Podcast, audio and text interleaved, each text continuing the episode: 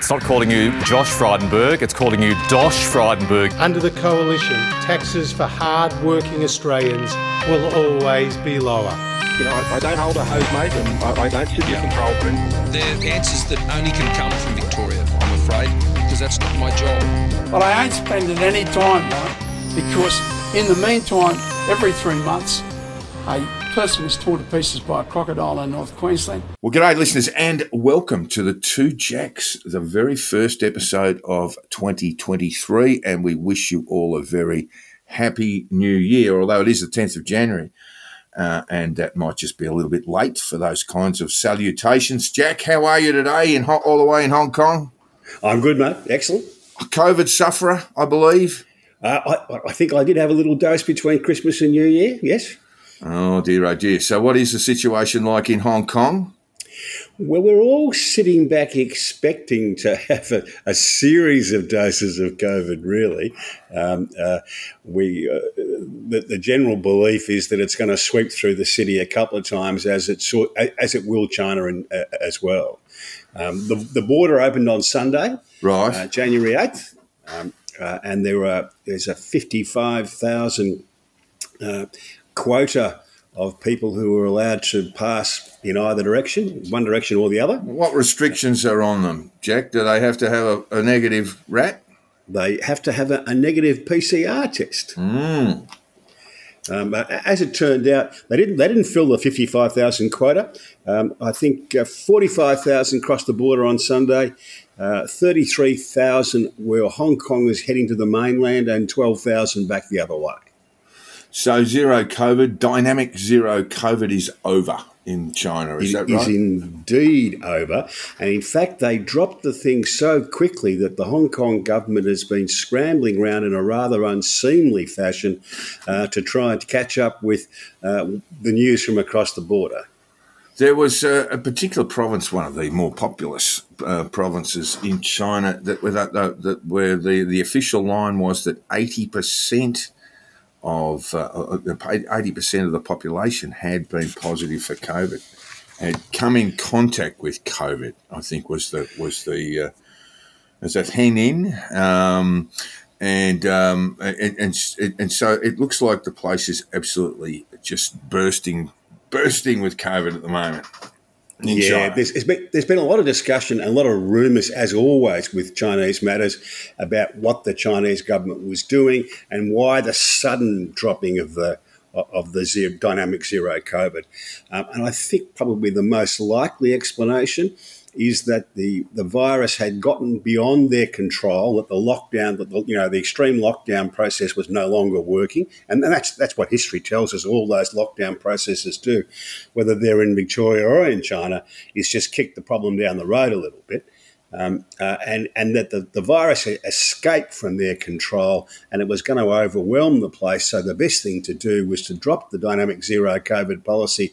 Say we were facing new challenges and get out before the policy looked completely foolish. Well, I guess the major driver is the economy, we always wonder and worry a little bit about China's economic figures, but their growth figures are pretty ordinary, and isn't it that surely there must be a view within the CCP that they've just got to kick the economy in the guts and get it going. Well, I think there were two things. I think there were the politics of not wanting to look like they had been defeated by COVID, firstly, and secondly, they needed to get the economy up and going again. And to be frank, getting rid of dynamic zero COVID and opening up the country and the economy is not just good for China, it's good for the rest of us as well. Very, very good in terms of those supply chains, manufacturing supply chains around the world. It's affecting Australia to this day. But you mentioned that a test was required for entry from the mainland into Hong Kong. And vice versa. And vice versa. So why would the Chinese be unhappy with Australia and other countries for insisting that travellers from China are required to provide a negative test for COVID before they enter? I think that plays well politically at home. That's it. So it's just a bit of politics, really. There was a bit of jumping up and down. The announcement was made in Australia a week or so ago now, and there was all but silence from China for a couple of days, and then there was a fair bit of foot stomping after that. Yeah. Look, I don't think that the testing requirement is going to do an awful lot of good in Australia and the other countries that have introduced it, because they've already got COVID. They're not going to keep COVID out by testing. I suppose there's an argument you could say, look, for a limited amount of time, we want to test because the Chinese government hasn't been all that transparent about exactly what's happening in China. And if we test for 2 or 3 or 4 weeks, we get a picture of what's happening in China, at least to some extent. So there is a justification for doing it for a short time, but that's it. The testing regime should be pulled as soon as possible. What you're talking about is variants and mutations.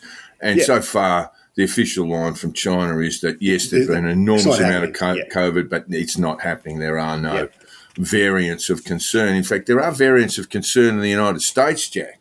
Particularly around the Midwest, and of course Australia's not requiring American travellers, even from the Midwest, to pony up with a negative COVID test before they arrive here.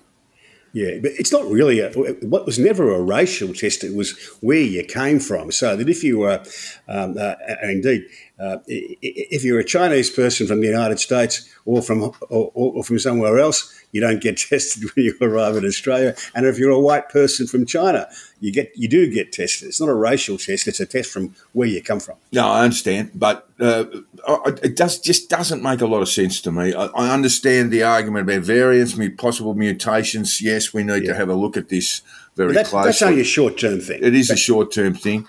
But we've got a very highly vaccinated country, over 90% here. And booster rates aren't great, if as China reports, there are no particular variants of concern, it just does seem almost a political decision made by the Australian government. Yeah, perhaps. Hard to know what their motivation was. As I say, I can see justification for a short-term testing procedure, but it should really last weeks, not months. And no restrictions at all in Hong Kong in terms of groups gathering, mask wearing, those sorts of things? The mask wearing is still compulsory in a lot of places, and in public and public transport, etc. That will hang on for a bit, but they're in the process of, as I say, scrambling to catch up with what's happening in China because the Chinese government moves so quickly it blindsided them. But I suspect most of our restrictions will be gone probably by Chinese New Year or shortly thereafter. All right. Now, in October of last year, of course, we covered the Brazilian election, the runoff, and the original presidential election, I think, was in July.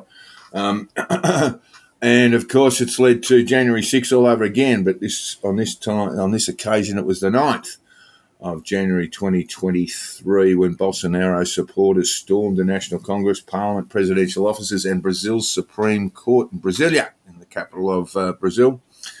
There have been now 1,500 protesters arrested. No deaths, which is quite a remarkable thing if you saw some of the carnage wrought by the rioters. And now we've got Lula swearing that basically heads will roll over this, Jack. When does Jair Bolsonaro get back to the country? He's still in Florida, I think. Yes, he is. One of the interesting aspects of this, I thought, was that the local authorities in Brasilia — Brasilia is the sort of purpose-built capital in the middle of nowhere — the local state authorities and the local authorities in Brasilia are Bolsonaro supporters, and there are all sorts of allegations that perhaps one of the reasons why there were no deaths was that there wasn't much policing going on. It may well have been, although there was sort of infamous footage now of a sort of mob attacking a policeman on horseback, which is distinctly unpleasant. The US, of course, with Bolsonaro still in Florida, the US has been asked, or it's become a bit of a media talking point, as to whether they would extradite or not extradite. That's not the right term, but basically expel Bolsonaro from the US. And a US State Department spokesman, Ned Price, said, well, he would not comment specifically on Bolsonaro's visa status during a daily press briefing yesterday, citing privacy laws. But Mr. Price said any person who came to the United States under a diplomatic visa, such as a head of state, and who, and I quote, is no longer engaged in official business on behalf of their government, is expected either to depart the US or request a different type of visa from the Department of Homeland Security within 30 days of the end of their official business. So it's going to get very messy when he does turn up back in Brazil, won't it, Jack? If he does. Yeah, well, it's another thing. I mean, look, he must be staring down the barrel of it. Have you seen some of Elon Musk's meanderings about this on Twitter, Jack? No, I haven't. He did suggest yesterday that he hoped that the Brazilian people would be able to resolve their differences amicably, but this was after he's done a fair bit of speculating on the result of the election itself back in October. And also, of course, lifted bans on Brazilian twits, I suppose we could call them, who were peddling misinfo. So, you know, he's been talking about releasing. I think he released some stuff about Pfizer and how Twitter, under the old management, had withheld information, perhaps even leaning towards misinformation.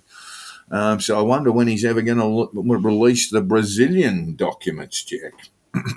I'll have to wait for those. Fair bit to go, I would have thought, before he gets down to B.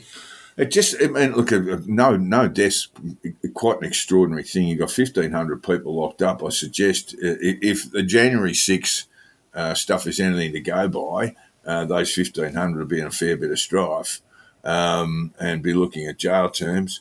But, I mean, how do they resolve it? How do they resolve it and get going as a country again? Oh, time will fix that. You think? Just months, years, weeks? It's not going to be quick, is it? Weeks and months. All right. Okay. People will get back to work and try to make a quid and feed their family again.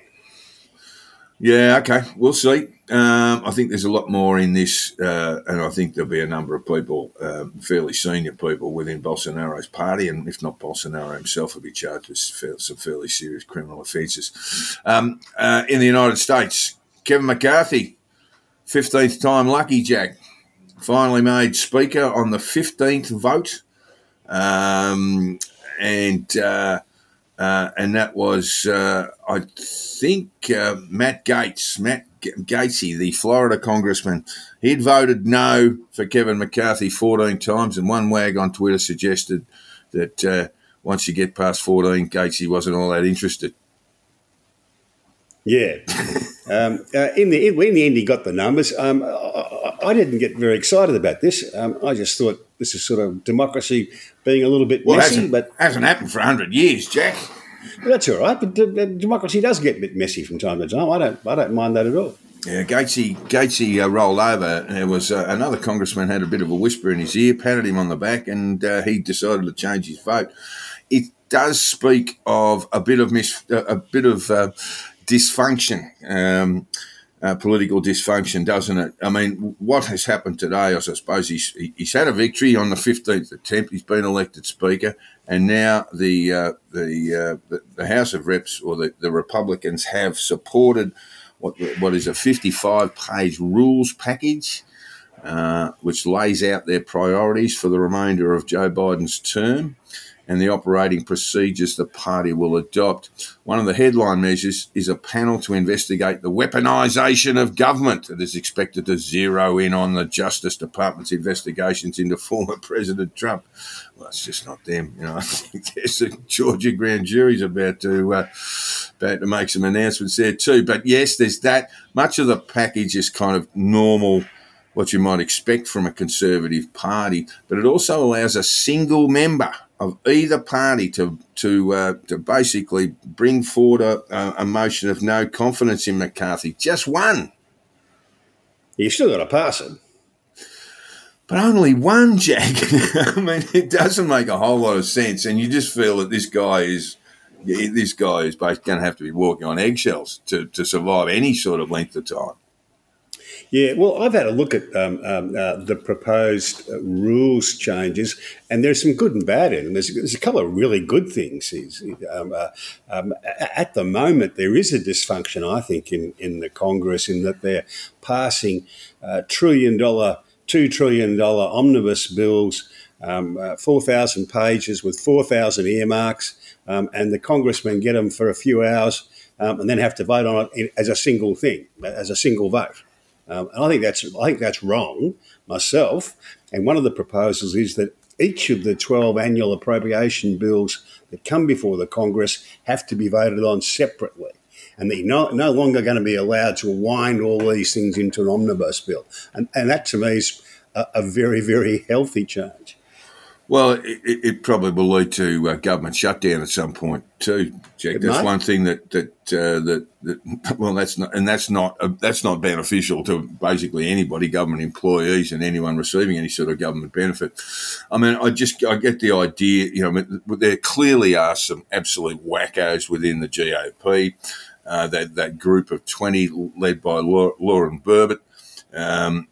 She's won, so she could bring a no confidence motion at any time, and that's basically it would have to go to a vote at that stage. It would have McCarthy. And to me that's fine. I'm not concerned about that at all. Why is that fine? I mean, what's the sense? Because she's still got to win a vote. She's not going to bring votes. She doesn't. He doesn't have to have one every day. I mean, technically, that's what can happen. I mean, but basically, there are no limits on bringing a no confidence motion besides one person being disgruntled. If someone tries to do this every day, they'll change the rules. Simple as that. Yeah, well, we'll see. I mean, it just leaves him wide open, and he had to negotiate. McCarthy had to. He's a Californian congressman, of course, Californian GOP man.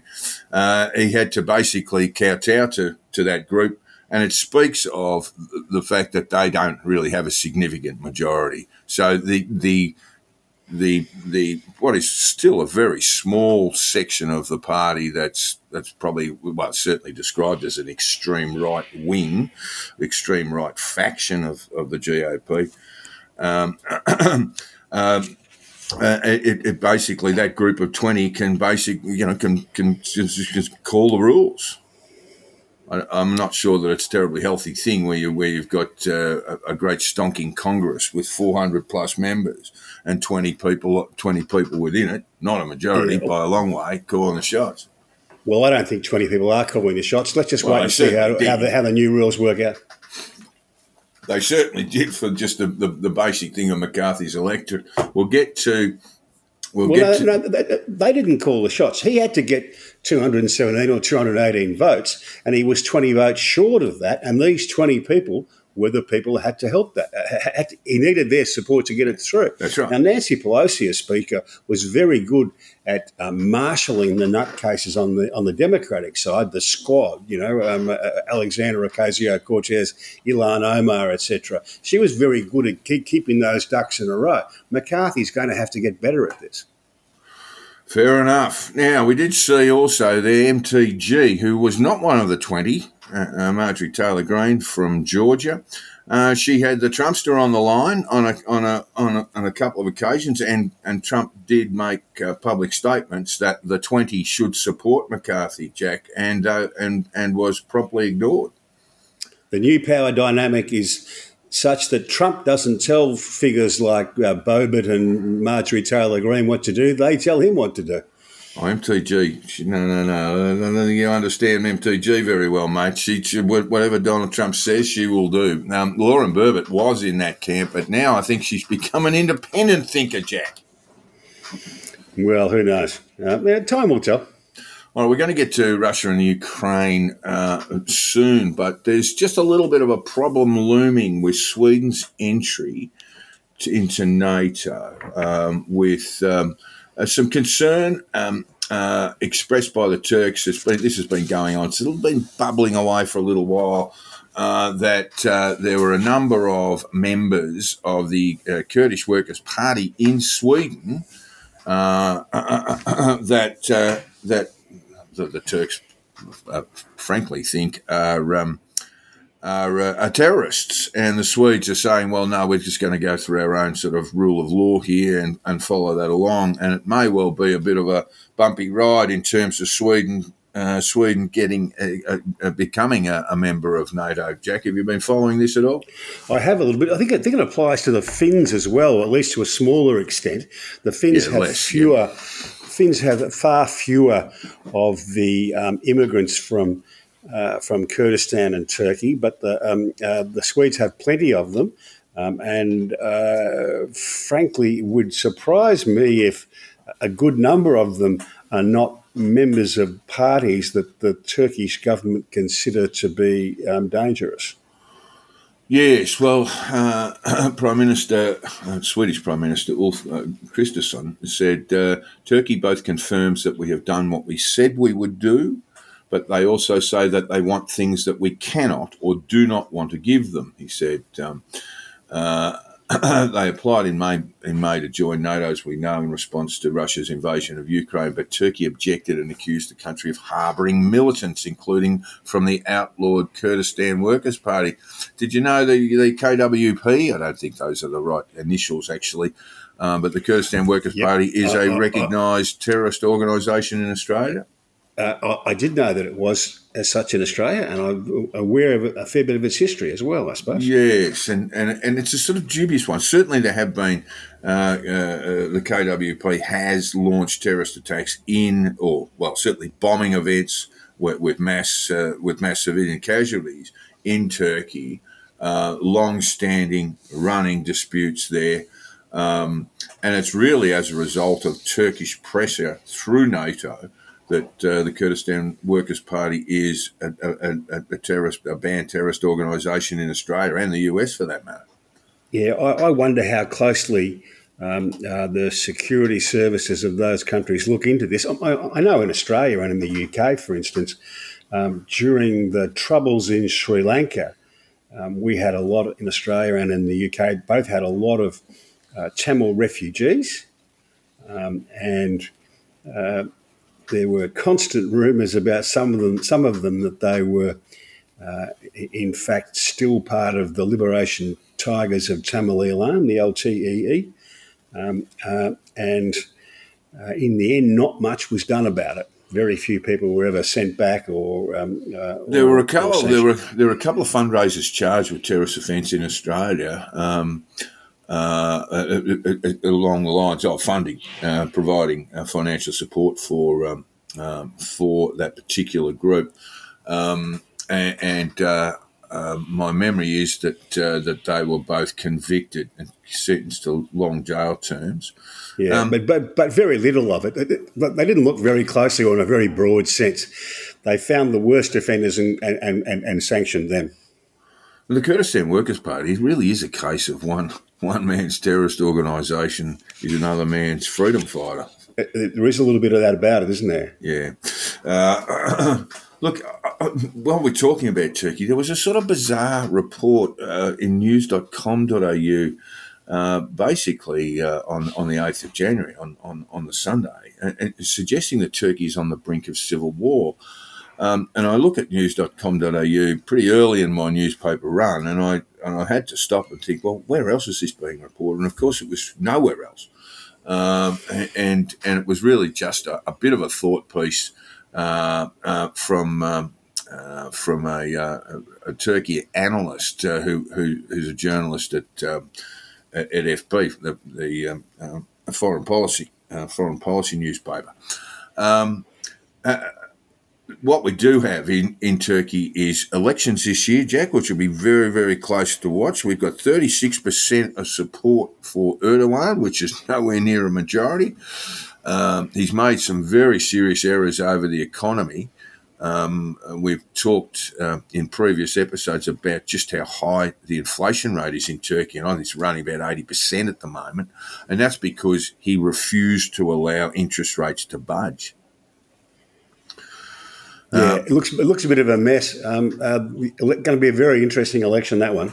Well, this analyst, Jack, I won't name him, and not that it's a secret, but this analyst was saying that Erdoğan, it was not beyond Erdoğan's reach to create a bit of local turmoil in order to get people to vote, for him as an incumbent. Yeah, it's not beyond the bounds of possibilities of that could happen, or that a state of emergency could arise in which he has to step in and suspend the constitution, etc., etc. They're all possibilities. State of emergency that he might have created himself.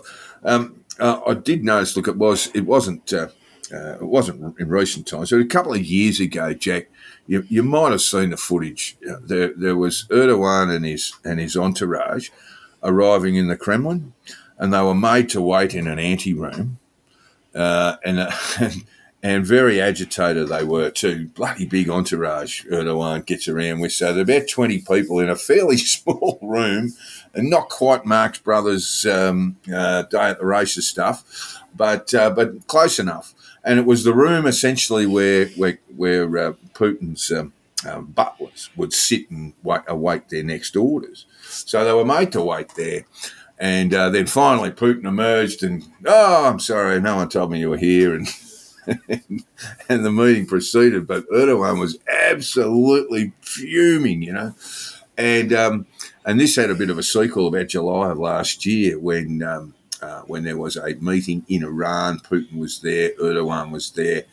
And Putin was made to wait in front of the media for about 50 seconds, which doesn't sound like a lot, but it was a very long 50 seconds, Jack, because he just was looking from side to side. He wasn't taking any questions from the media. And the 50 seconds elapsed and Erdogan proceeded in the, I didn't realise you were here. No one told me you were here, Mr. President, and all that sort of stuff. Gave him a nice bit of payback there. Oh, they must have been reading a Kevin Rudd book. This was Kevin Rudd's tactic. We have talked about this. This is a Kevin Rudd tactic. It's taken straight out of the Kevin Rudd playbook. And look, what we do know as we move into Russia and Ukraine is there's been an incredible amount of oligarch clumsiness, Jack. There's been a number of dead, 4 dead, in fact. And, in fact, it's led to a number of wags suggesting that if you got hold of a Russian advent calendar and opened up the window, an oligarch would fall out. I did chuckle at that. It was quite amusing, wasn't it? I mean, in a very dark way. Putin did call for a unilateral ceasefire over the Orthodox Christmas, which is in our very early New Year period. And just more recently, a top Russian figure has died in a mysterious car crash. I mean, life expectancies of oligarchs in Russia now, Jack. It's they seem to be either falling out of windows, shooting themselves. It does speak of a great deal of chaos. How closely have you been following the war? The ceasefire, the unilateral ceasefire, was completely ignored, really, by both sides. I've been keeping an eye on the maps that the French in particular release every week or so. There doesn't seem to be much movement. It all seems to be sort of stalemated at the moment. Well, there's a number of things going on, and look, I look at those maps too. So basically, the Ukrainian army has been reluctant to get into sort of pitched battle circumstances. Trench warfare, for want of a better term, with the Russians. And they just know it's not their go. They're better off with a stick and move. But there is fierce fighting in Soledar, which is a village 100 kilometres from Donetsk, 100 kilometres northeast of Donetsk. Fierce fighting there. And the Ukrainians are coming up against, probably for the first time in many ways, conscripted Russian soldiers who are said to be faring very, very poorly in battle. And few gains, many casualties. The US State Department puts Russian casualties now at 100,000 plus, which sort of does beg the question about what is a casualty. I mean, how many are dead, how many are wounded and cannot return to the war.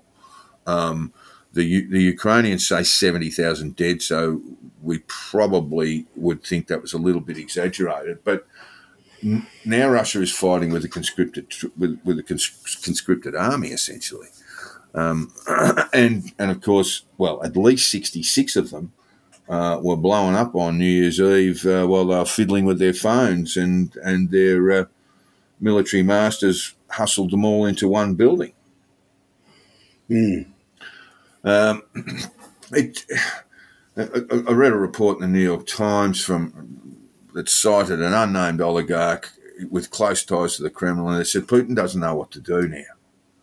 He's prepared to sue for peace, but he's going to sue for peace on the grounds that cannot be accepted. So this is just going to go on. I mean, one other thing that I did notice late last year before Christmas was that his 2IC Medvedev was in Beijing and meeting. It was when Penny Wong was in China actually, and Medvedev was there and meeting Chinese officials at his level.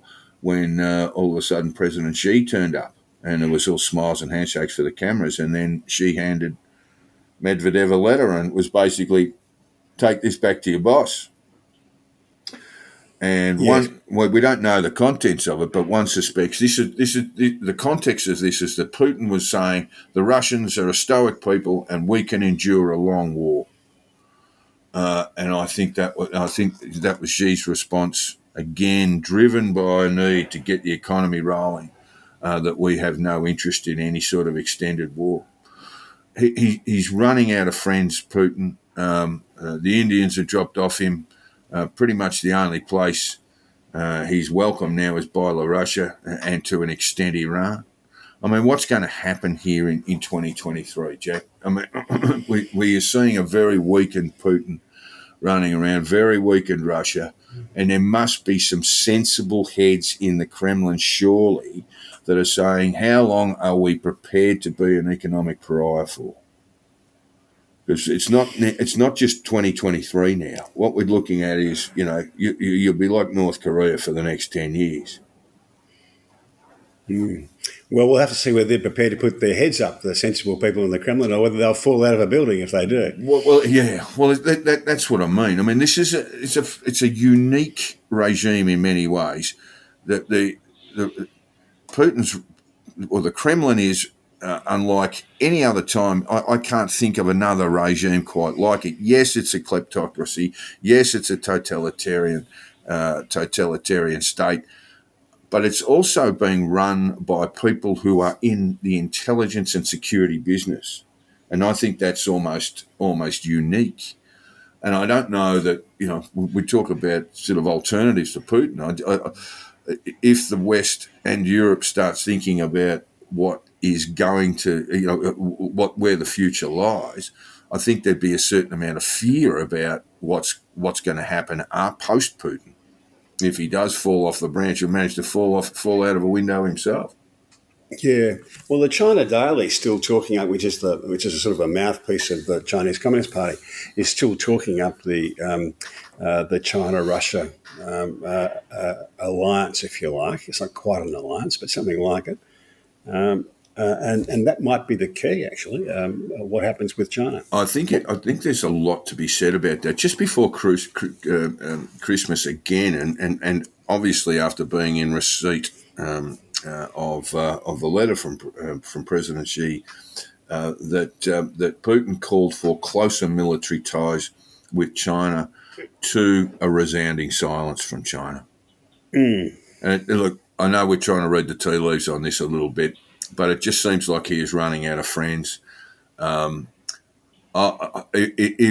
I was running NATO, Jack, I would be arming Ukraine to the back teeth as quickly as possible before the Russians can get can start manufacturing their cruise missiles again.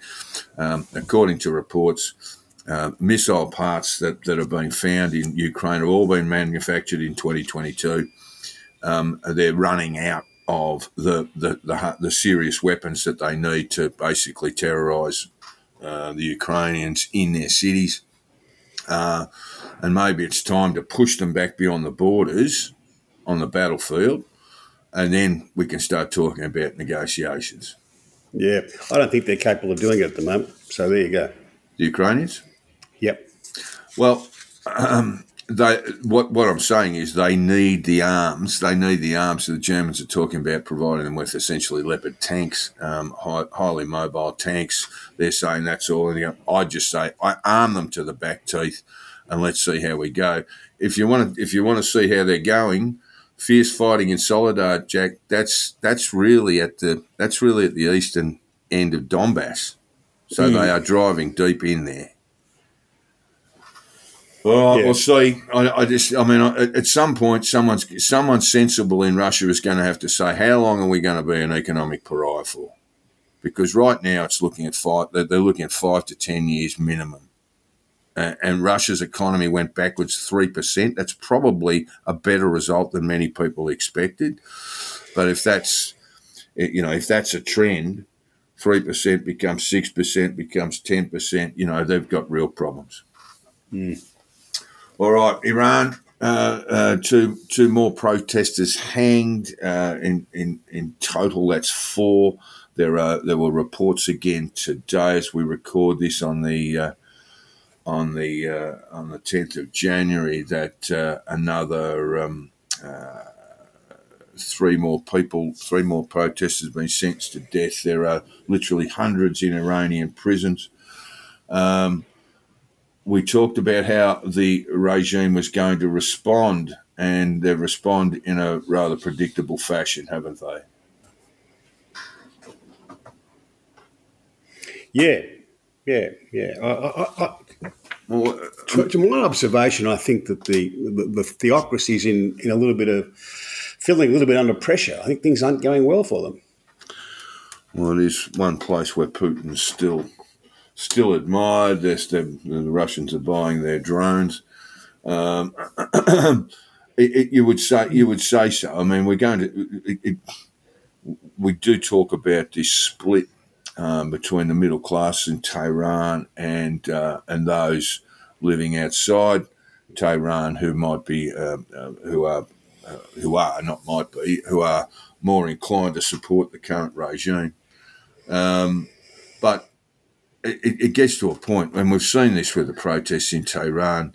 You basically you can only kill so many people, Jack. Yeah, not only are they scrambling to keep control of the clerics, they seem to be losing at least some support in not just in Tehran but elsewhere. It's entirely possible the end could come pretty quickly. Yeah, it's one of those things, isn't it? That when regime change actually occurs organically within a country, it can happen within days. It can happen within hours, really, can't it? And it really, there's a sort of a cascade effect that people who had been too cautious to speak out against the regime, once they hear a neighbour or two speaking out against the regime, they all realise that there's more of them on their side than they thought. Yeah, and it happens very quickly. Yeah.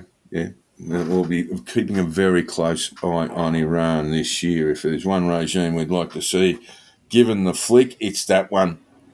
Jack, I just saw a couple of magazine pieces on various news programs over the break with Sri Lanka. We've talked about it long through 2022, the economic disaster that the country's going through at the moment. They're currently negotiating with the IMF for debt forgiveness and aid and so forth. But there are some real ongoing problems there. Now, 60% of the population are estimated to be malnourished. And as that's sort of one of those sort of enduring traumas of this disaster, is that parents are having to choose which one of their children will be educated. Sometimes which one gets to school on a particular day, and sometimes which one gets educated at all. Yeah, that's right, and that's absolutely devastating.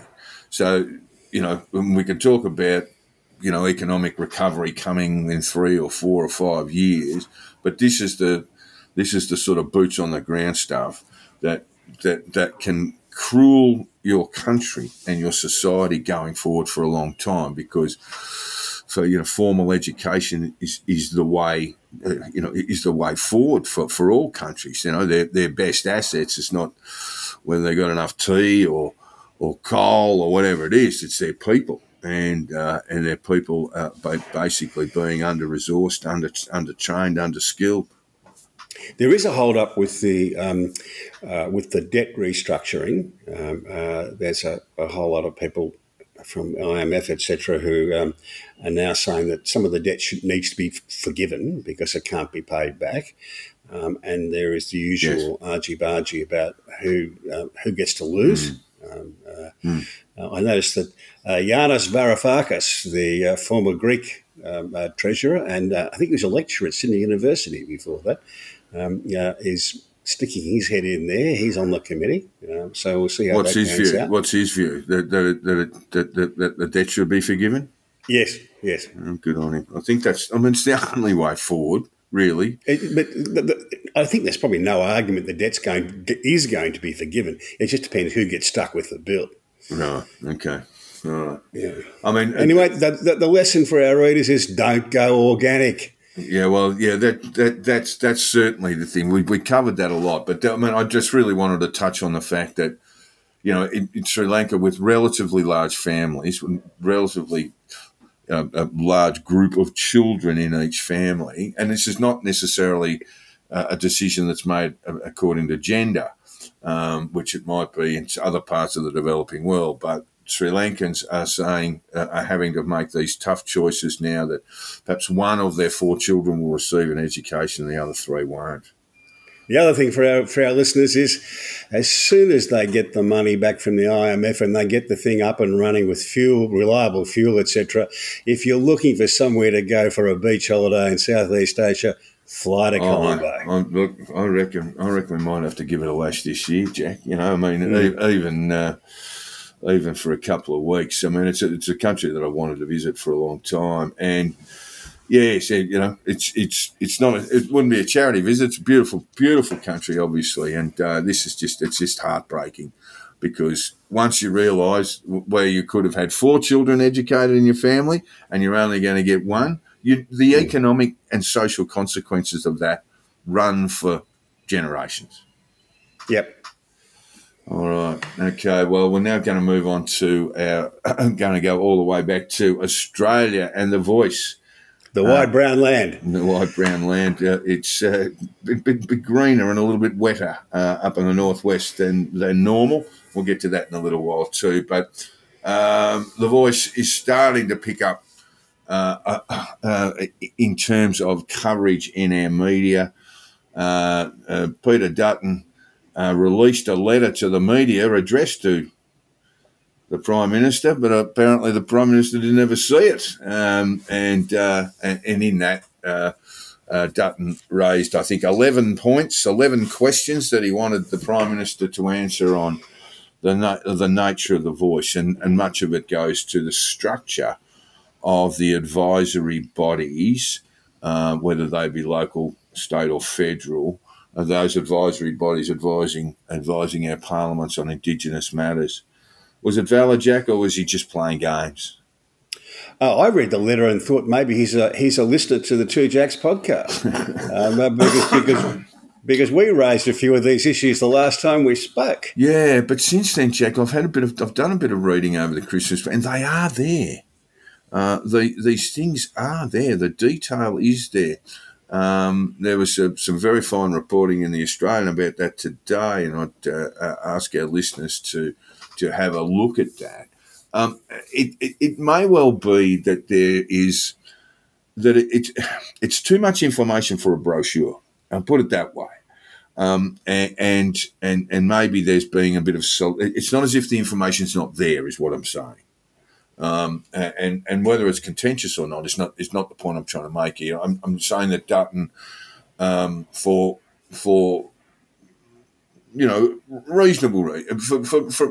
he seems to have his heart in the right place at the moment. I notice he hasn't made a knee-jerk response like the National Party has. But the sorts of things that he had asked are all available now, are all available anywhere. But I think the point perhaps that he was trying to make is that it's not widely known. It's not been widely promoted to the public at this stage. I think if the public read the details in, say, the Langton Calma report, this referendum will fail. Well, there's a little bit more to it than that, but yeah, that's it. And I've seen some fairly sort of grey views on all of that. But how do you get across? How do you get across in a rather simple, straightforward way what's being designed here? Well, they haven't told us what's been decided. Even at a very basic level, we don't even know where in the Constitution this is going to go.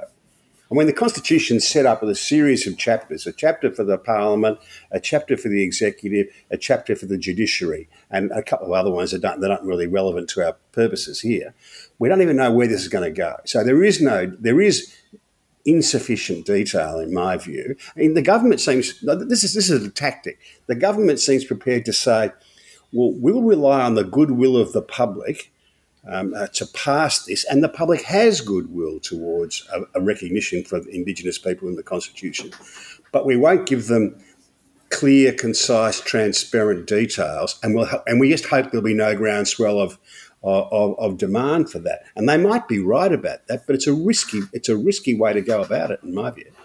Well, when we talk about the establishment of a voice, that is a body that will be elected, not selected. This is what we talked about in our last program. But that isn't clear. In the Karma Langton report, for instance... Well, on further reading... It is ambiguous as to whether it's going to be elected or selected. In fact, they talk about selection of some people. They're going to leave that to the regions, they say. Yeah, so, I mean, but there are local bodies, there are local bodies, there are state bodies, there are federal bodies. But we are talking now about a proper definition about Aboriginality. That's been in more additional material that's come forward. I just think that this is becoming incredibly complicated, Jack. And complexity in referenda it can be absolutely disastrous. Absolutely. So how do you do it? How do you do it without falling into platitude? Then you have to work out, first of all, what it's actually going to. If you're going to change the Constitution, you need to work out what difference do you want to make to the Constitution? Where does it go in the Constitution? What does it say? It needs to be simple, straightforward, and transparent. And then you have to say, and this is how we're going to put it into place. And they haven't done that. It needs a hell of a lot more work before it gets anywhere near a vote. They are talking about referendum in August. Yeah, well, they're going to have to head down, bum up. They're going to have to work pretty hard to get enough of that out before. It's the big thing this year, isn't it? I mean, look, there'll be rolling issues that will confront the Albanese government.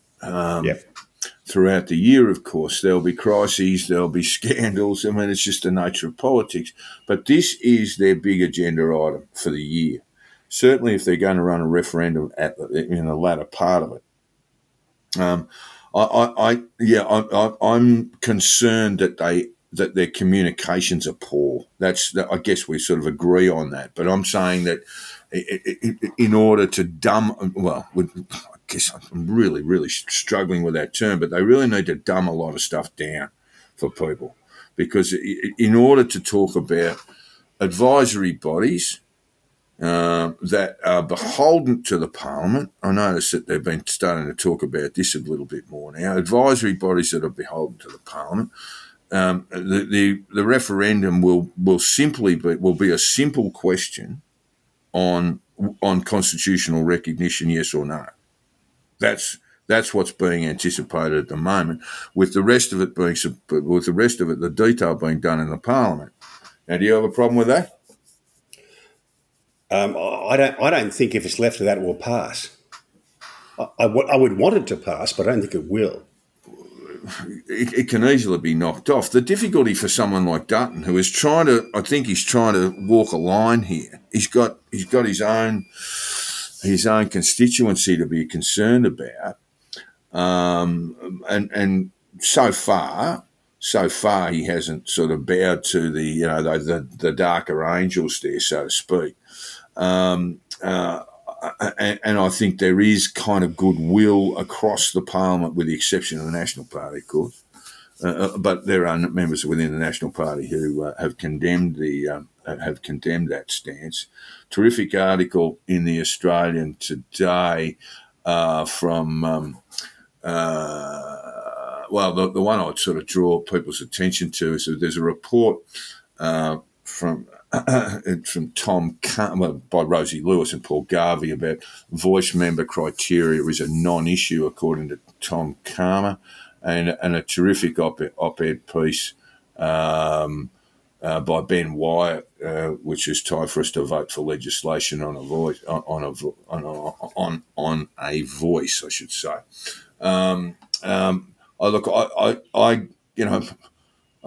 Where he basically goes where a few other people haven't gone, and that's to basically have a good crack at the opponents of the voice, including Warren Mundine, because Warren Mundine, Jack, as Ben Wyatt's piece will make absolutely abundantly clear, he was the voice. Yes, when he was appointed, by Tony Abbott, for a voice, but at the moment, I don't think it's much chance of succeeding. And to me, that would be a shame if it doesn't succeed. But that's the way I think the government's heading. Yeah, well, we'll see. I mean, I don't know that we need to be asking the people of Australia a complicated, dot-pointed a question or some series of questions in a referendum.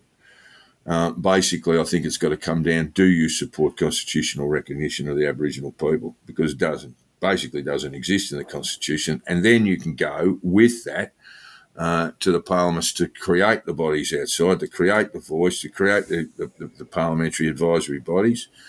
And then you can go through the Magna Carta process as well. Yeah, I think you were right last time. What did you say? The proposal needs to be clear, concise and coherent. We can't vote on things in the nebula and find out later what's in them. We need to know the makeup of the body, extra parliamentary body, and we need a form. We need a clear form of words. None of those things we have. I think you were absolutely right last time. Yeah, well, we'll see. I'm starting to think now that. That what we want to avoid, I think complexity is the problem here. And if we go into minutiae, if we go into the weeds on this, I think that would be the disaster. But this is not minutiae. This is just the basics. Yeah, no, you're right. You're right about that. We do need to say this is what's going to happen. This with the support of the people is what's going to happen. And this is how it's going to happen. And a really simple thing is we need to know where in the Constitution it's going to go. That might seem unimportant, but you know, one of the few subjects I got honours in my law degree was constitutional law. It's quite important. Yeah, I well imagine it is. We're not talking about a preamble anymore, are we? I mean, these were the sort of furrowed brows of Australian politics for the last 20 years. So if I was marking the government report card on the voice, I'd say needs a lot more work. Needs a lot more work. Well, okay, they've got all year this year. I think August is far too early, by the way, too. I just think that's and they've thrown it out there over the Christmas period.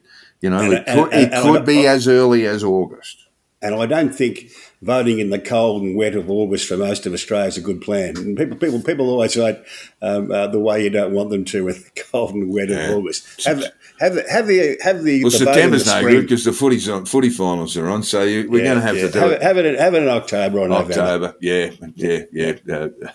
October and maybe November. All right. Where were we next, Jack? You're going to tell me about the floods in WA. Well, I've only seen a little bit of television footage of this. I haven't seen much about it at all. Some of the satellite stuff is just unbelievable. I mean, the amount of water there, with the sort of Fitzroy River bursting its banks, that some of the satellite stuff is just incredible. The town, I don't think it's a city, of Derby, and I believe that's the correct pronunciation, Jack, although if you're from Western Australia, that is correct. Yeah, is basically cut off. Yes, and we saw basically over the Christmas period with the Murray just surging into South Australia. And this is, you know, we've had all of this rain north of South Australia, of course, and then it just takes that long to flush through the reservoir system.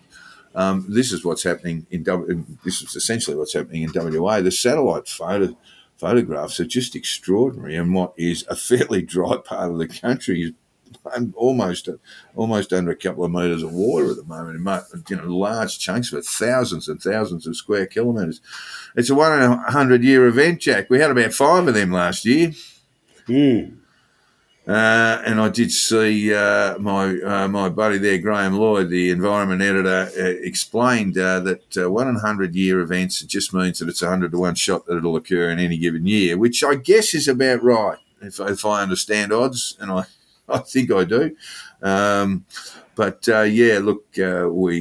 certainly sympathise with the people of northwestern Australia, and they are absolutely getting hammered in very, very, very, very difficult conditions at the moment. What's the old joke? Water everywhere, not a drop to drink. Well, yeah, you wouldn't want to drink that. In Mildura, they had what's called black water, Jack. You wouldn't want to drink any of that. That was flushing through the system. No, it'd be the Victor Bravo only, even for cleaning your teeth, mate. If you live in Mildura, you'd want to be on something stronger. All right, now, of course, obsessing us over the Christmas period and beyond was sport, and one in particular, Test cricket, Jack. I don't think it's been a wonderful summer for Test cricket, has it, in Australia? No. The series in Pakistan between Pakistan and New Zealand was much, much more entertaining. Yeah, really good attempts from both sides to come up with results, although I did see the Pakistanis gave New Zealand about 15 overs to make 130-odd? Yeah, it was a Sir Humphrey Brave declaration. You know, how are you going to knock a side over in 15 overs? I mean, with the possible exception of the Sydney Thunder in a T20 game, how are you going to knock a side over in 15 overs in a Test match? Yeah, but the last day of the final Test was an absolute ripper. The momentum waxed and waned. Yeah. The Pakistanis were on top, the Kiwis were on top, and it came down to, I think there were 3 overs left to play. Pakistan needed 15, and the umpires had already decided that only the slow bowlers could bowl. So that meant that Pakistan couldn't win, because if they hit 10 off an over, the Kiwi captain could put on the fast bowler and that would be it. Yeah. But the Kiwis were still a chance. It was 9 down, and they had a really good shout with 3 overs to go. They lost on the review, and the umpires had another little chat, and that was it. It was all over. But it was a cracking finish to a Test match. Well, we'll get to bad light and Test cricket in a little while. Look, the question, I think, rather than a statement at the end of this Test series, and it's a pretty early part of the time of the year to be finishing our Test cricket in Australia. You know, here we are. Well, it was all done and dusted on the 7th of January. Rather than a statement of how good Australia is, I think it's more a question: is Australia? Yes, Australia may well be good, but where is Test cricket around the world? And you've mentioned Pakistan and New Zealand; they go pretty well. England, of course; India, of course. And beyond that, there's not much to trouble the scorers. That's correct. I think the one day international format's pretty much dead. I was in the pub last night, and it was on the first of the New Zealand-Pakistan games, and apart from the fact that there were 2 Kiwis there firmly watching it, everybody else wanted to switch to the Big Bash League. Well, look, there's a big concern. This is what I'm talking about, the future of Test cricket. Now, if for whatever reason India decide they're not. They're going to, pump up the IPL and play a lot of T20s and ODIs and all that sort of stuff, and don't get serious about their test side. That's not the case, by the way. But if that happened, the future of Test cricket around the world would be very, very limited, and it would just be Australia, basically Australia v New Zealand, Australia v England. Yeah, that's not going to happen because they seem to love Test cricket as well. I think the ODIs will finish up, and I think that will create a little bit more space in the schedule for Test cricket. Australia's got a big year of Test cricket ahead of us. Go to India, where India are very, very hard to beat at home, and then we go to England for an Ashes series. And the England team. Hang on just a minute. So basically, you've got the Test World Championship in June. That will go before the Ashes series. That will almost certainly be Australia v India. Australia is currently on top by a mile, and much will be determined whether India can finish on top or second. It won't matter much, depending on the series, which starts at Nagpur. It's mathematically possible that a couple of other countries could get in there, but that's not going to happen. No, you would think it's Australia v India. So that's. So I'll just run through. I'll run through it. So we've got the first test in Nagpur on February 9. Then. Basically, Australia will play in the Test World Championship at Lord's in June against India. Then after that, there's the 5 tests for the Ashes starting June 16 and ending the last day's scheduled play on the 5th test is August 1. There's a 3-day break scheduled between Test 2 and 3. And Test 4 and 5, and the other breaks are just a week. It's a really tumultuous period of tests. When they're done that, then it's over to India in October, November for the ODI World Cup, which will be a major television event. I know, look, you do get the sense that a lot of players, the players themselves are driving the change on ODIs. They're looking a bit disinterested. Yeah, I think that the World Cup will be the farewell tour for the one-day international. This is a chance for greatness for Australia in Test cricket this year. India are hard to beat at home. Yeah. I don't think winning the World Test Championship matters much, but then an Ashes series against an England side that have gone from 1 win in 17 to 9 wins in 10. They're very, very good. Well, let me tell you, there's two forms of Test cricket being played around the world at any given time, right? So a left-handed, when you look at the Australian setup, 4 of the top 7 bats in the Australian side are left-handers. They bat left-handed because this is the influence of the DRS. Left-handers make up 15% of the population, but they make up more than half of the Australian top order. That's because predominantly most of the bowling they face will be right arm over the wicket, and those left-handers do have an advantage over right-handers, where any ball that's going on and hit them in front of the stumps is generally speaking going to pitch outside the line of the leg stump. A lot of those things used to be given out, but now with the DRS they're not. So that provides an absolute distinct advantage for left-handed batsmen in Australia, in South Africa, in New Zealand, and in England. But you take those 4 to India, and they're facing off-break bowling on wearing wickets, and that's where that advantage that left-handers have just disappears. It becomes a disadvantage, and that's why everyone goes, "Oh, why can't we win in India?" That's one of the real reasons for it. You're facing Ashwin and others. Who are bowling, huge breaking deliveries in wearing wickets, and you're a left-hander, you're going to be knocking the ball on the slips or the bat pad or the keeper. The other reason it's hard to win India are good. Well, they're a very good batting side, but that's you actually got two levels of Test cricket being played at any given time. One, advantages in our home grounds and other similar Test playing countries, advantages left-handed bats. But when you take those left-handed bats, who are all good players, by the way, we're talking about Usman Khawaja, Dave Warner, Travis Head and a very good keeper who got his 100 in Melbourne. They are going to struggle. Just you know, the weight of advantage just disappears. Anyway, it's a chance for greatness for the Australian team this year, but it's also a chance to not be so great if they don't get it right.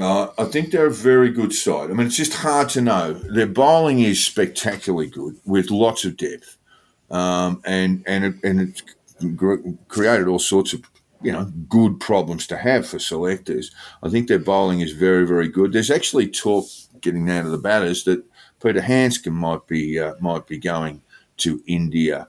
Might be selected there, the Victorian skipper. As a backup keeper as well.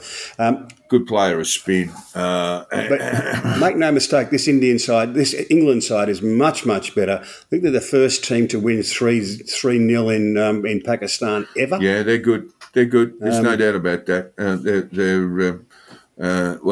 They're not. Stokes is a brilliant captain. They've got a fantastic coach.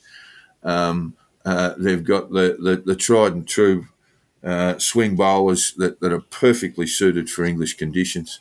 Their batting would be a concern if Joe Root sort of slips out of form or they're able to knock over Joe Root fairly easily. That would be the problem. Making huge runs quickly in Pakistan is not really a great test. Scott Bolton, will he go to India? We're not quite sure. Agar almost certainly will because they want a left-arm orthodox tweaker. Will Swepson go? Much of it will depend on the fitness of Cameron Green because if Cameron Green's playing, well, you've already got that third quick. And Stark, of course, will miss the first and maybe second tests in India with his finger injury. Going to be a fantastic year of Test cricket, but we're going to know a lot more about the future of the game by the end of the year, and we'll know a lot more about who's who in the zoo and who's the best at it. But we'll also know a lot more about the future of the game as we go through. BBL, Jack, do you get on any of that in Hong Kong? Yep, it's generally comes on right about cocktail hour a couple of nights a week, you know. Yeah, well, what are you talking about? About 4:00. Yeah. Most of the games on there. The ratings have been very good, and the attendances have been pretty good. And the Scorchers, again, who have been the dominant side in the competition, are certainly on top of the ladder. Sydney Sixers seem to be a very good side too.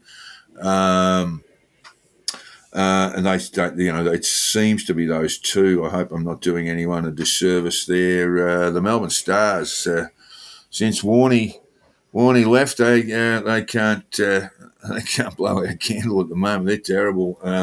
But we did see, in fact, Adam Zampa, who's the captain of the side. You would have seen the ManCad, the failed ManCad. I didn't see that, and I hadn't been able to find it on replay anywhere. Yeah, all right. Well, it was something that grated with me a little bit. I was given out man-catted by a bowler who went past the vertical, and I tried to explain that to the umpire, and he just didn't know the rule. And so I had to leave the field.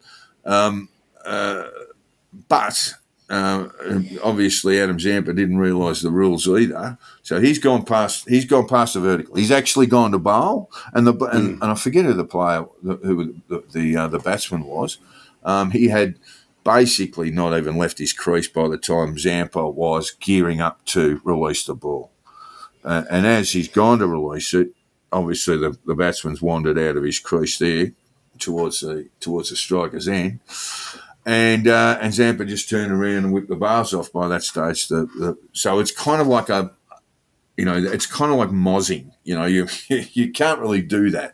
You've got to basically see the batsman leave his crease before the ball. The definition is at the bowler's vertical point. And he didn't do that, but.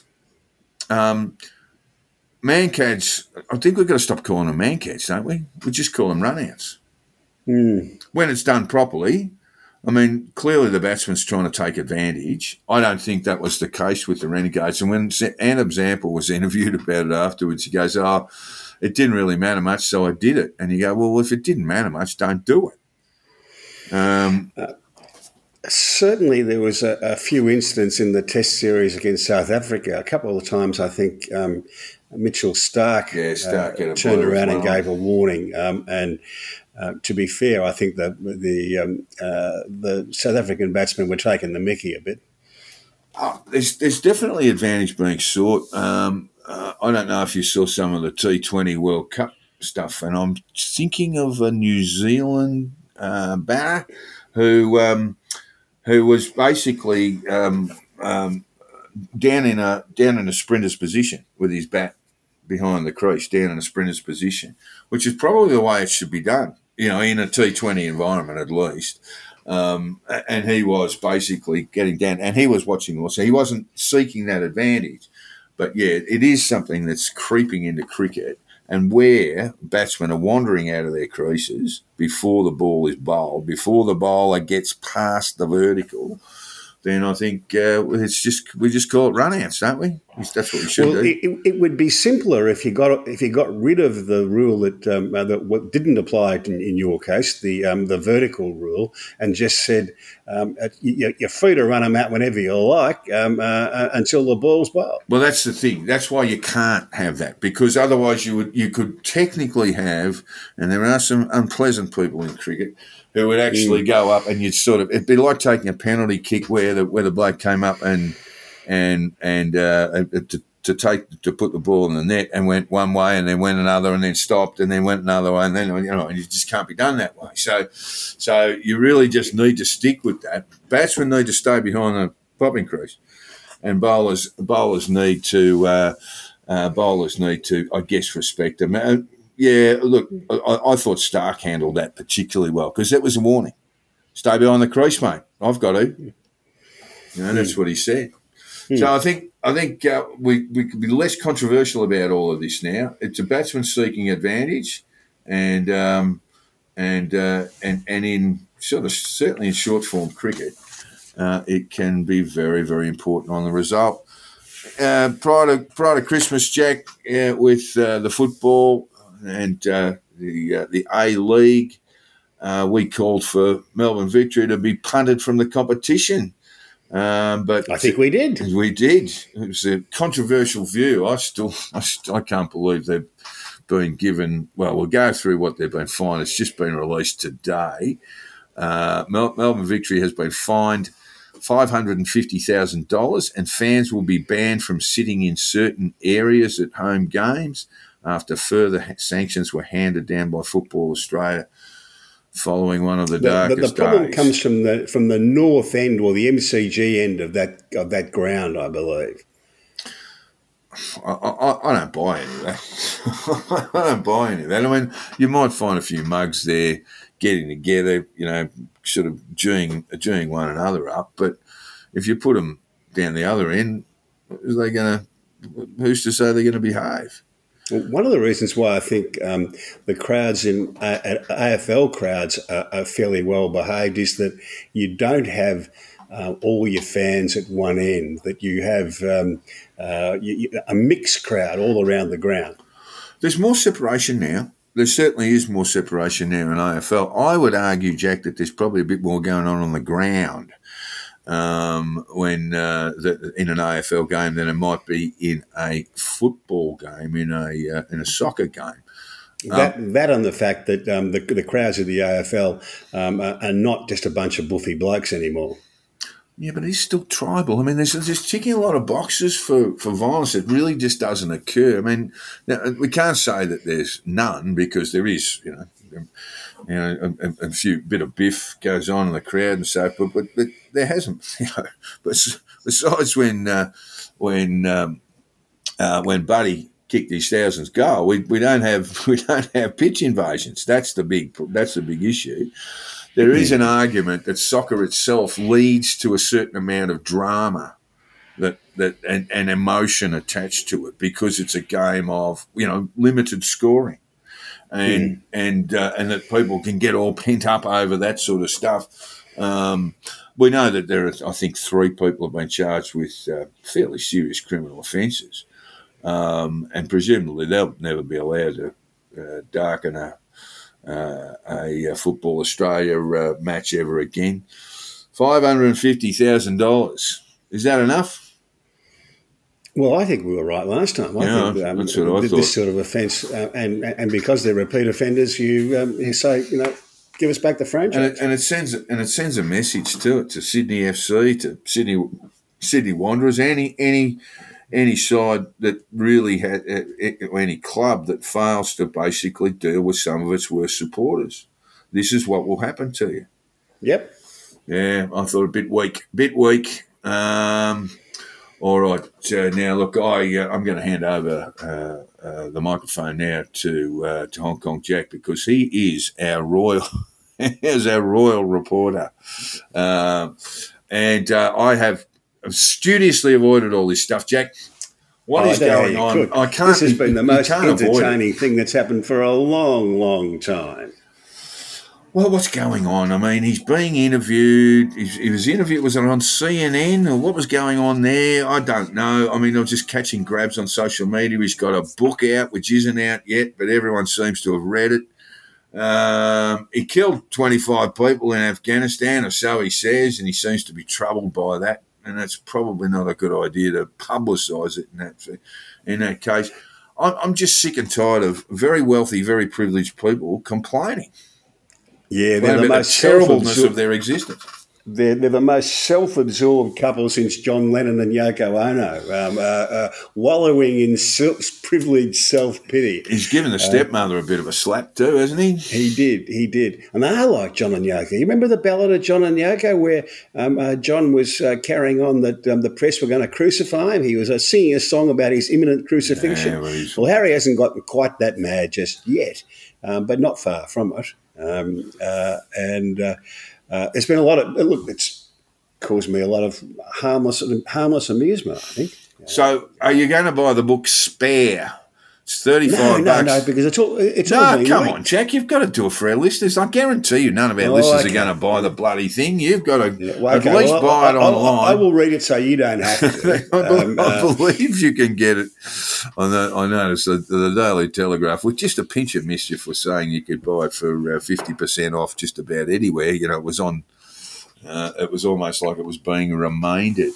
$35 at the moment, Jack, but you might be able to pick it up online and give us a book report next week.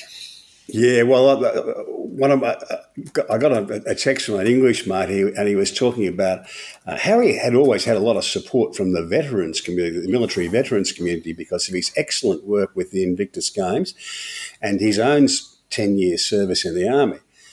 But as this mate says, you're going to be losing a lot of that support. Firstly, because he was talking about how many people he killed in the war, and that's just not a done thing. Basil Foley said it on Faulty Towers. I was in the Korean War. No, he said I was in the war. He didn't say Korean because his wife came and corrected him. I was in the war, you know. I killed 3 people. When he was angry at a guest or something, I can't remember the context of it. Yeah, it is very strange thing to do. But the biggest thing that's going to upset his friends in the military community was that it's bad enough that his fairly squishy brother sat him on his arse, but then Harry wrote a book about it and told everybody about that. Rather than just keeping stum about it, and then complained about how he had a broken necklace and he had to ring his therapist straight away, and that's just embarrassing. It is a little bit, isn't it? I mean, I did read something today. I've been sort of studiously avoiding it, but I did read something today. He calls Charles Pa, which is delightful. But Pa has to do a lot of semi-naked handstands, apparently, because of his polo injuries. He wasn't in the war, of course. He didn't kill 25 people. There were times when they called the boys in, you know, because Diana had gone and Camilla was on the scene, and they wanted to see how they'd get on with Camilla, and Yeah, I don't know. It just sounds like a really terrible soap opera to me. It's the greatest literary act of self-harm that I can recall. The book's not even out yet, Jack. Yeah, no, but it's an absolute shocker. There's kind of no way back for him after this because he's absolutely trashed his reputation in the UK. He and Megan are the second and third least popular royals. Prince Andrew still holds the candle on that one, but they are the next two up on the table. So Well, I got some bad news for royal watchers like yourself, Jack. The terms of settlement with Virginia Gifford was basically a year of silence, and that comes to an end in March. Yep, she can say what she like. It's hard to imagine she can do any more damage to Prince Andrew's reputation, but I suppose it's possible. Well, look, he's really just a phone call away from another BBC interview to repudiate it all, and which as I described in one of my columns, that'll help, won't it? Yeah, it wasn't just a train wreck. It was a train wreck that went on to smash up an orphanage before coming to rest on a box of kittens. It was just an absolute disaster. These are terrible people. I mean, I just think they're terrible people. Why are we saying, they should be our constitutional figureheads? These are terrible people. Yeah, and the amazing thing is Harry has made his brother and his father look pretty good. Although Edward VIII, he's still the poster boy for lunatic royals. Oh, yeah, look, all right, so we'll get the book report next week. You can just buy the e-book, mate. Probably only cost you $4 or $5. You might have been able to, bit of dodgy intellectual property stuff. Might have been able to pick it up cheaper. So we expect the book report there, and God only knows. It looks to be about 300 or 400 pages. That'll be a slog. You'll need copious amounts of alcohol to get you through that. Did I send you through? I like a meme, as you know. Did I send you through the meme? There was a wonderful thing in the Netflix video that they did where it purports to be they're sitting in the lounge room at home at Montecito, and after the Oprah Winfrey interview, and the text arrives from his brother Prince William. And he shows this to Megan, and then there's all sorts of tears and upset. And the meme writers have got a hold of it, and he's holding the phone out and showing her, and says to her, "Shit, I do look like him." And her response is, "Okay, you do look like him, but we'll never agree to a DNA test just in case." And then the final scene is of her with her head in the hands. And she says, "Oh my God, I'm Mrs.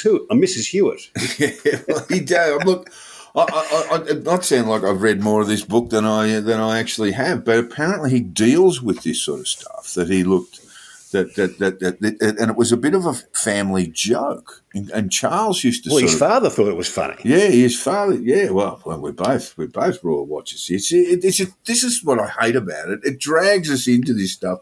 I've sort of studiously avoided doing it. I did read, to be fair, one article this morning only because I knew we'd be talking about it.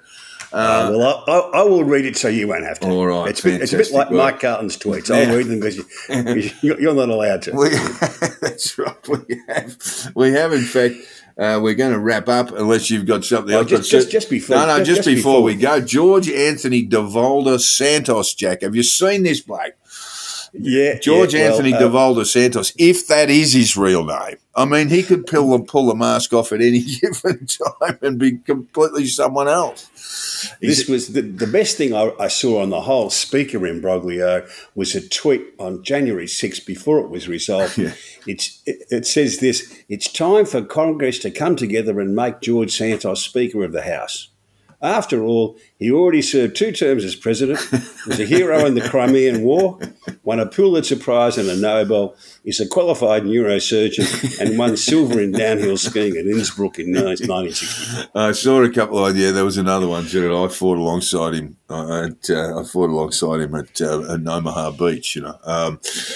It's just complete fantasist. And now under investigation, the New York 3rd Congressional District Representative, now under investigation from too many bodies to name right here and now, including most of all that one of his campaign managers, his campaign manager was ringing up people pretending he was Kevin McCarthy. There's nothing wrong with having a fabulist in the Congress. We've got plenty of them. There's a senator from Connecticut who claimed he was a Vietnam veteran and didn't get closer to them Germany and all that sort of stuff. There's plenty of them. And we had there was an American president who won a Pulitzer Prize for a book that somebody else wrote. So there's been plenty of us. Now, we haven't talked about electric vehicles for a while, Jack. And, and I noticed that for all it'll the support it'll be the death of Elon Musk, trust me. For all the support for this sort of thing in the Australian Parliament, only 3 Australian parliamentarians have chosen electric vehicle as their free car. Well, let me tell you, there's an explanation for that, Jack, and it goes back to the previous government that basically said that Commonwealth vehicles, not just for politicians, but also, including those provided to politicians, will all be hybrids. And that was down to that great statesman of our times, Angus Taylor. And so you'll find virtually every Commonwealth vehicle now is